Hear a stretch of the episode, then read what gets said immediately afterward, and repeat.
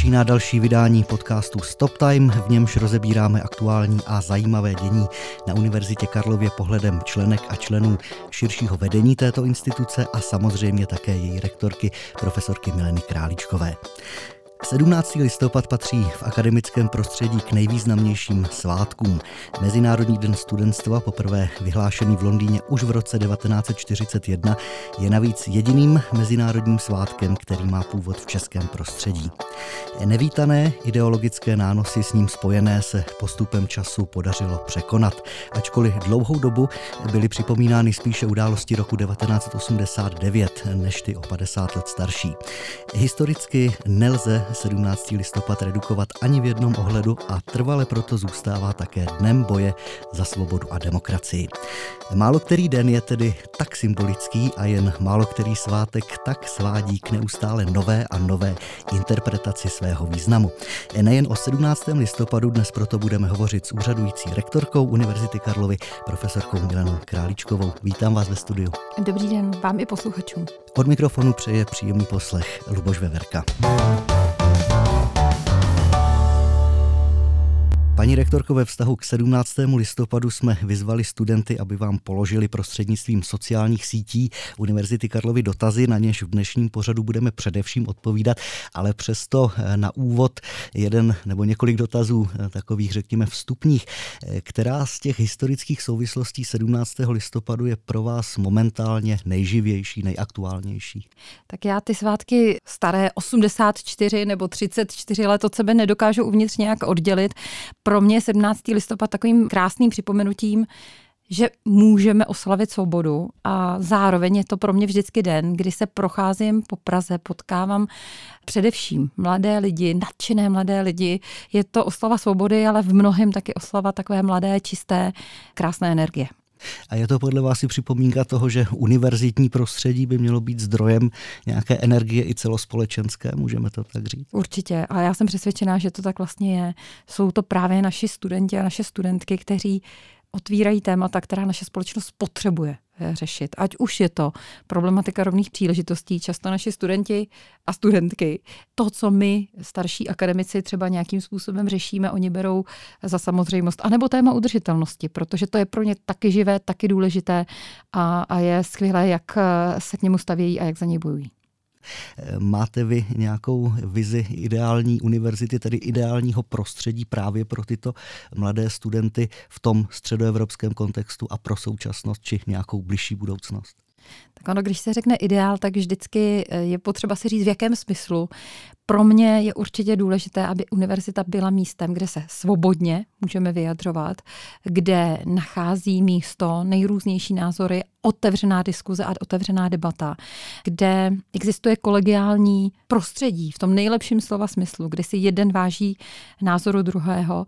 A za třetí bych řekla, tou velkou hodnotou pro mě je otevřenost, kde prostě ten prostor akademický se neuzavírá. K čemuž někdy my jako akademici máme prostě trochu tendenci. Měli bychom být otevřenější k problému celého vnějšího světa, včetně těch problémů, které jsou i mezinárodní. A ta otevřenost akademického prostředí je podle mě taky důležitá hodnota.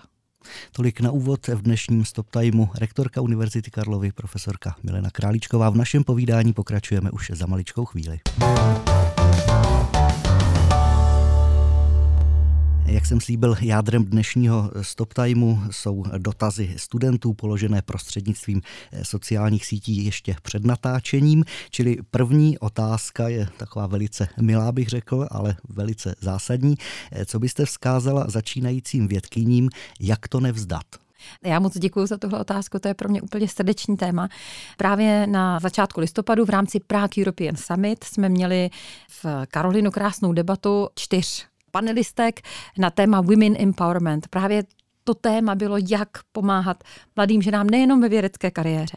Ty věci, které platí pro mladé vědkyně, platí i pro mladé podnikatelky nebo pro mladé manažerky. A pokud bych mohla dát radu, najděte si mentorku. Pokud se cítíte, že jako mladá vědkyně procházíte nějakým těžším obdobím, neváhejte zkusit najít ve svém okolí některou ze starších vědkyň, mentorek, třeba i z jiné instituce, někoho, kdo by vás mohl ze své vlastní zkušenosti tím obdobím provést. Zároveň na Univerzitě máme Radu pro rovné příležitosti. Na každé fakultě je kontakt, který se zabývá, je členem nebo členkou Rady pro rovné příležitosti a tím tématem se zabývá. Takže neváhejte si zjistit, kdo na vaší fakultě se tomu věnuje. Třeba ten člověk bude mít už nějaká konkrétní doporučení, pomoc nebo navedená opatření, které ta fakulta realizuje. No a možná třetí rada, existuje celá řada takové, bych řekla, podpůrné literatury, která nám, ženám v nejrůznějších pozicích může sloužit jako inspirace anebo prostě pomoc v té naší cestě. Každopádně chci moc vzkázat všem mladým vědkyním, že se velmi budu snažit o to, aby na Univerzitě Karlově jsme měli rovné příležitosti, abychom pomáhali rodičům, kteří se vrací z rodičovské dovolené, ať už jsou to muži nebo ženy, a abychom vlastně naplno toho potenciálu mladých žen vědkyň dokázali využívat. Další dotaz, jak může Univerzita Karlova přispět k udržení odkazu 17. listopadu mezi mladší generací studentů? Tazatel jak si předpokládá, že tento odkaz slábne, jak jde čas. Jak naši studenti, kteří každoročně organizují polední albertovské setkání, tak i spolupráce našich studentů s organizací Díky, že můžeme, kterou vede Bara Stárková Bara Stárek a ta povědomí o 17. listopadu tahne až do středních škol. A vím, že naše univerzita, naši studenti, i my jako vedení univerzity, právě s organizací Díky, že můžeme spolupracuje právě proto, abychom se dostali na ty střední školy, kde vlastně už nejsou ti pamětníci. Jsou to děti, které se narodily po sametové revoluci. Pro ně už je to historie, neživý prožitek, jako třeba pro mě. Těmto rozhodně chceme společně s organizací díky, že můžeme připomínat. Další dotaz. Berete Karlovku jako nejtěžší vysokou školu? To je trošku úkrok od tématu 17. listopadu. Mě by to moc mrzelo, kdyby to tak studenti brali, protože ano, my jsme vysoká škola, která je náročná, v některých studijních programech náročnější než v jiných. Jsou různé studijní programy, ale pevně věřím, že jsme čím dál tím víc, každý rok více a více. Školou, která také umí podat tu pomocnou ruku studentům nejrůznějšími způsoby. Matematicko-fyzikální fakulta má skvělý systém tutorů, kdy si studenti ze starších ročníků pomáhají studentům z mladších ročníků. To je i na některých lékařských fakultách. Pak máme fakulty, které zase nacházejí jiné nástroje pro to, aby pomáhali. Takže ano, jsme vysoká škola, kde ty studijní programy některé jsou náročné, ale zároveň postupně více a více nacházíme nejrůznější nástroje, jak k tomu úspěšnému studiu a k tomu úspěšnému dokončení pomoci. Takže já pevně věřím, že budeme spíš mít ten label nebo nálepku, bych správně měla říct, vysoké školy, kde jeden se u druhého staráme, jednomu na druhém záleží a to platí nejen mezi akademiky, ale i mezi akademiky a studenty. To se vlastně vracíte k tomu ideálu té otevřenosti eh, univerzity samozřejmě i vůči svým studentům. Další dotaz je takový velmi konkrétní, týká se fakulty tělesné výchovy a sportu. Eh, co jí říkáte, nějaké plusy a mínusy?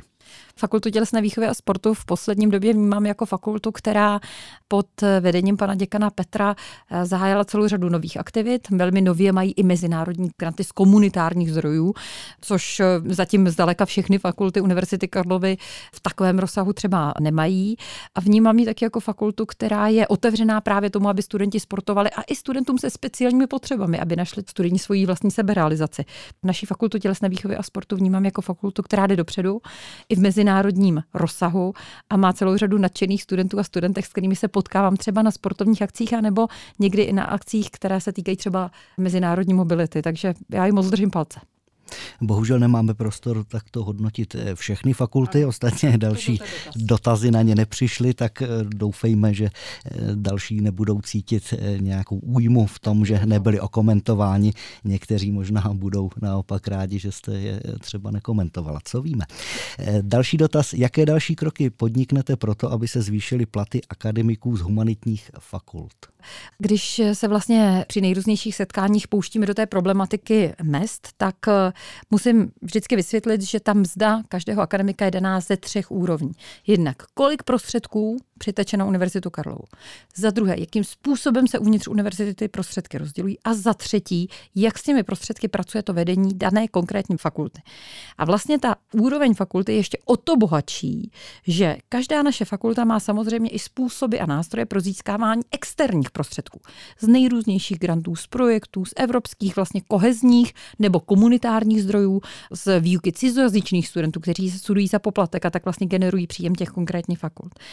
Já konkrétně budu za prvé nadále bojovat o to, aby se zvýšilo financování veřejných vysokých škol, Konkrétně samozřejmě naše univerzity Karlovy, která má třetinu doktorandů a tak dále, nejstarší, největší, nejlepší vysoká škola v České republice musíme bojovat za to, aby se to financování, které přichází od Ministerstva školství, mládeže a tělovýchovy v podobě příspěvku na vzdělávací činnost a dotace na činnost vědeckou, aby se zvyšovalo. Jednáme s ministerstvem o té budoucnosti, nejenom o výši, ale i způsobu rozdělování některých prostředků. No a pak samozřejmě ten druhý krok, my jsme v roce 2023 půl roku debatovali, jakým způsobem upravit to rozdělování prostředků mezi fakultami. Našli jsme ten koncenzus akademický senát ho v červnu roku 2023 odsouhlasil, čili opět to pro mě bude i o té debatě uvnitř naší univerzity. A co je potřeba říci, pevně věřím tomu, že v roce 24 možná ten nárůst bude malý, ale v roce 25, že by ten nárůst prostředků měl být větší. Všechno to indikuje i setkání, která mám s ministerstvem financí a jeho různými zástupci. Pevně věříme, že v roce 2025 ten nárůst bude znatelnější a že se nám podaří nejenom získávat více projektových zdrojů, otevírat více cizozemských studijních programů, otevírat nové flexibilní formy vzdělávání jako mikrocertifikáty, ty microcredentials, které taky mají ve své podstatě generovat příjem, ale samozřejmě také získávat více na tom příspěvku a dotacích. Ministerstvo školství, mládeže a tělovýchovy opakovaně avizuje, že bude když to tak řeknu, bonifikovat excelenci. Například ty významné mezinárodní granty, já už jsem tu několikrát vlastně ve Stop Timeu zmiňovala například granty Evropské výzkumné rady, European Research Council granty, ERC granty. A každá naše fakulta, která se podaří mít tak úspěšného akademika, aby tyhle ty ERC granty získal, tak bude vlastně e, do budoucna znamenat další bonusový příjem pro naši univerzitu. Čili více financování od státu, ale zároveň být proaktivnější všude tam, kde můžeme. Nelze zkrátka spolehnout jenom na to, že se pasivně eh, zvýší ten objem eh, prostředků, které eh, k nám přijdou a jak jste i zmínila, je to záležitost i strukturní samozřejmě. Další opět velmi specifický dotaz je situace na první lékařské fakultě pořád napjatá kvůli vztahům mezi zahraničními studenty. To je asi natolik specifické, že většina posluchačů nebude tušit, o jaký problém se jedná. Možná bych to mohla trochu uvést v tom, že tam se jedná samozřejmě samozřejmě o tu situaci, která vzplála na Blízkém východě 7. října. Eh, na první lékařské fakultě konkrétně asi největší množství studentů, jak eh, původu palestinského, tak eh, studentů z Izraele. Já bych tenhle ten okamžik chtěla hlavně říct, a podobná prohlášení jsem učinila, když Rusko napadlo Ukrajinu a my jsme tu měli stovky ukrajinských, ale i také stovky ruských studentů.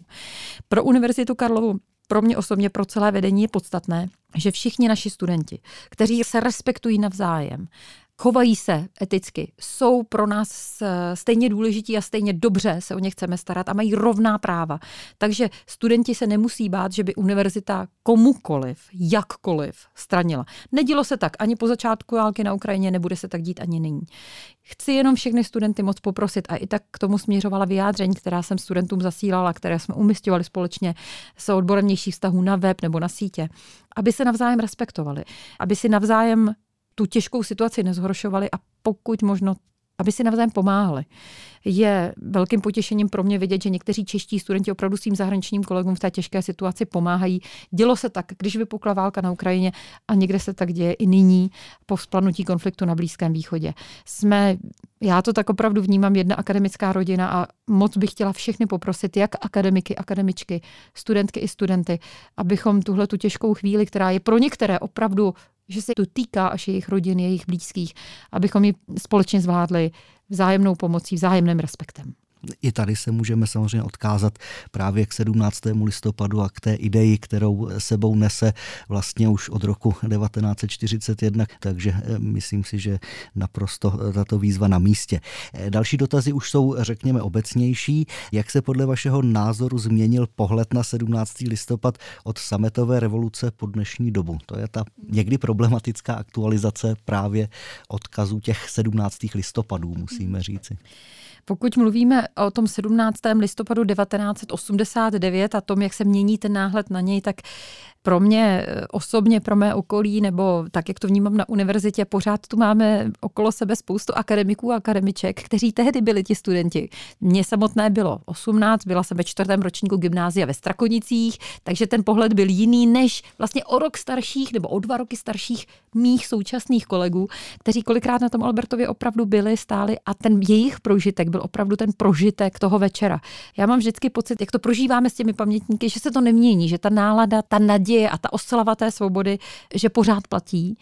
A aspoň pro mě v tom prožitku je, je pořád silná. Letos to budeme mít, bych řekla, o to krásnější, že my si tu akademickou sounáležitost oslavíme ještě za přítomnosti rektorky Oxfordské univerzity Irene Tracy, která přijede právě proto, že za druhé světové války, a to je připomínka toho 17. listopadu 1939, za druhé světové války Oxfordská univerzita přijala české studenty Především to byli medici, kteří dostudovali lékařskou fakultu v rámci Oxfordské univerzity a to byla taková ukázka té akademické sounáležitosti, kterou my jsme třeba v loňském roce pak eh, prokazovali zase ukrajinským studentkám a ukrajinským studentům, kteří přišli a začali třeba studovat u nás na Karlově univerzitě. A já jsem moc ráda, že rektorka Oxfordské univerzity přijala to pozvání, bude tady s námi, vystoupí několikrát v průběhu 17. listopadu a bude to, myslím, hezký svátek a ukázka toho, jak si akademické instituce navzájem mohou pomáhat a jak si pomáhají. Další dotaz už jsme v podstatě zodpověděli předchozími odpověďmi, nicméně pro pořádek a úplnost bych jej ocitoval. Mohla byste reflektovat význam svobody a demokracie v akademickém prostředí v kontextu výročí 17. listopadu? Ve většině jsme reflektovali řadu problémů právě v tomto kontextu. Ano, je to tak. Pro mě akademické svobody a vůbec možnost té svobodné debaty, diskuze, rozpravy na akademické půdě je velmi důležitá. Zároveň ta sounáležitost, která může být jak institucionální, tak ale samozřejmě osobní. Eh, my jsme tu zmiňovali třeba i tutory, jak si student pomáhá studentovi. Ono to někdy nemusí být, že pomáhá zahraniční student českému nebo český zahraničnímu. Ta sounáležitost by měla být také jedna z hodnot, kterou univerzita přináší. Další dotaz je osobnější. Co všechno jste studovala? Tím je asi myšleno vzhledem ke své odbornosti, nepravděpodobně jaksi po všechně nějaké středoškolské vzdělání a tak dále. Z těch vysokoškolských studií já jsem vystudovala lékařskou fakultu v Plzni, která patří k Univerzitě Karlově a díky Fulbrightově komisi jsem v rámci doktorského PhD studia mohla pobývat rok na Harvardu v Massachusettské všeobecné nemocnici, tenkrát v pozici fellow. To mě velmi pomohlo a vlastně do celého života mi to v mnohém nasměrovalo. No a tím vlastně moje studium, jako to opravdické studium končí, pak už jsem byla odbornou asistentkou, docentkou a profesorkou, takže v mém podání je to medicína. Už jsme opět naznačili odpověď na další dotaz, jaké jsou vaše osobní vzpomínky na 17. listopad a jak tato historická událost ovlivnila vaši profesní kariéru v akademickém světě. Tak já jsem byla ve čtvrtém ročníku gymnázia v 17. listopadu 1989 a když jsem pak v září 1990 nastoupila na lékařskou fakultu v Plzni, která ještě nesla ty známky těch studentských stávek a vlastně ty studentští lídři byli mý spolužáci, tak ta fakulta dýchala nově nabitou svobodou, nově nabitou akademickou svobodou. Moc ráda na to vzpomínám vlastně na ty roky vysokoškolského studia, protože 6 let jsem studovala na lékařské fakultě v Plzni Univerzity Karlovy, považuji za jedny z nejkrásnějších let, nejenom díky přátelstvím, která jsme se svými kolegy navázali, ale i díky tomu, že to vysokoškolské studium otvírá obzory a brány do nejrůznějších eh, koutů poznání. Takže ta svoboda nabitá, myslím, že se mi podařilo v 90. letech využít. Další dotaz je velmi lapidární. Co dělat proto, abych se stal rektorem? Já bych asi řekla, eh, jednoduše musíte milovat eh, univerzitu, musíte milovat práci na univerzitě. Poměrně nedávno se mě jedna studentka zeptala, tak vy jste asi od začátku chtěla být rektorkou a já vlastně to tak nikdy neměla. Já, když jsem byla úplně normální odborná asistentka na Ústavu histologie a embryologie a zjistila jsem, že to vedení ústavu bude odcházet, já se v té době mohla eh, habilitovat, tak jsem si řekla, proč to neskusit. Využít ty možnosti, které otvírám pro nějaký svůj malý tým, pro celý ten ústav. No a podobnou logiku pak vlastně mělo, když jsem se stala proděkankou a začali jsme na lékařské fakultě v Plzni budovat biomedicínské centrum společně s takovým širším eh, týmem. No a podobnou logiku pak měly všechny ty další moje kroky, které došly až sem. Takže asi ta správná odpověď, co pro to udělat, no milovat práci a žít s univerzitou. Asi to tak neplánovat od prvního ročníku bakalářského studia, že v horizontu 30 let, jak bylo to v tom filmu První dovolená v Bulharsku, že a tak dále, tak, tak toto asi úplně eh, nefunguje. Na závěr otázka, kterou už jsme částečně také tak rozptýleně zodpověděli, bude dobré asi připomenout, jak Karlovka spolupracuje s dalšími institucemi nebo organizacemi při oslavách 17. listopadu a jaký bude program oslav. Tak Česká konference rektorů se pokloní na národní třídě ráno v půl deváté, v 9 hodin před hlávkou kolejí a to pořádá hlávková nadace a České vysoké učení technické setkání před hlávkovou kolejí, které uctí ty události především z roku 1939.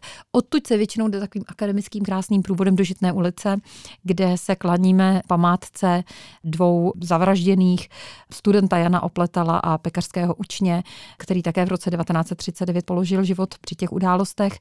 Pokračujeme potom ve 12 hodin na Albertov, kde studenti organizují program, v rámci kterého ve 12 hodin vlastně vystoupí rektoři, včetně letos rektorky Oxfordské univerzity Irene Tracy. A ten program pak pokračuje přes vlastně to, že se e, účastníme ještě oslav na Národní třídě společně s Díky, že můžeme, to je ta organizace, kterou jsem už tu dneska zmiňovala, až do takového toho vyvrcholení u nás ve Velké aule Karolina. Večer v sedm, kde opět společně s Hlávkovou nadací proběhne udílení cen, letos poprvé cen grantové agentury Univerzity Karlovy pro nejlepší eh, doktorské granty Univerzity Karlovy. A, ale také cen Arnošta z Pardubic. A to bude takové vyvrcholení končící koncertem. Já myslím, že jsme velmi poctivě odpovídali na eh, dotazy v dnešním stop timeu, tak jak jste je eh, posílali přes eh, sociální sítě, zejména tedy přes Instagram. A v našem povídání s rektorkou Univerzity Karlovy, profesorkou Milenou Králíčkovou, budeme ještě za chvíli krátce pokračovat. Posloucháte Stop Time, jehož hostem je dnes rektorka Univerzity Karlovy, profesorka Milena Králíčková. Datum zveřejnění tohoto pořadu je 17. listopadu 2023. Právě dnes tedy, paní rektorko, probíhá na některých fakultách stávka za klima, nebo respektive to od 15. až do 17. Ať už ji budeme hodnotit jakkoliv, je to nepochybně nějaký apel na silnější, intenzivnější diskusi o tomto problému, ale možná také je to trochu apel i generační. Liší se nějak v tomhle třeba české prostředí od zahraničního tou intenzitou nebo formou? Já vnímám, že třeba v rámci té naší Evropské univerzitní aliance na všech těch univerzitách je udržitelnost velmi významné téma a jeho nositeli jsou právě často studenti a studentky. Takže z pohledu té naší Evropské univerzitní aliance, kde přeci jenom ten život můžeme vnímat jako nejintenzivněji, když to tak řeknu, to vnímání toho problému je podobně intenzivní. Za mě, já jsem strašně ráda, že začala pracovat vlastně koordinační skupina, kde na každé fakultě máme člověka, ten náš styčný bod, který se té problematice věnuje. A ono opravdu máme fakulty různé. Máme fakulty ve velmi historických budovách, kde ten energetický audit eh, a vůbec energetika je náročnější. Pak máme fakulty ve velmi moderních budovách, které vlastně byly třeba nedávno dokončené a tam je to zase o něčem jiném z hlediska šetření energií a tak dále.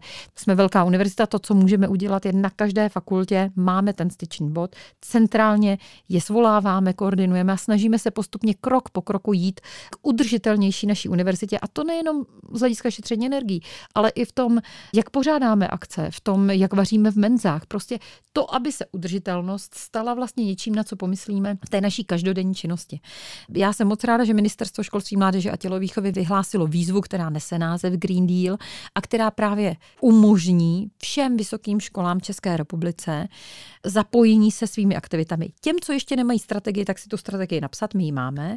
Těm třeba, co ještě nemají dedikované studijní programy nebo mikrocertifikáty v té oblasti, tak eh, jim umožní tyhle ty vzdělávací počiny si zavést.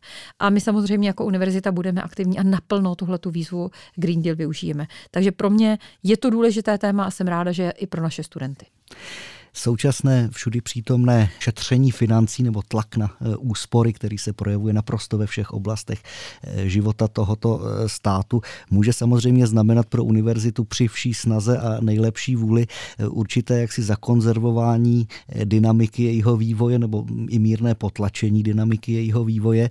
To je jistě takový nežádoucí stav, neboť mnozí ostatní mohou pokračovat intenzivněji vpřed a asi by nebylo vhodné zůstávat za nimi problémy. Je tomu vůbec možné nějak čelit v této všeobecné atmosféře, v této všeobecné situaci, která je objektivně skutečně velice složitá?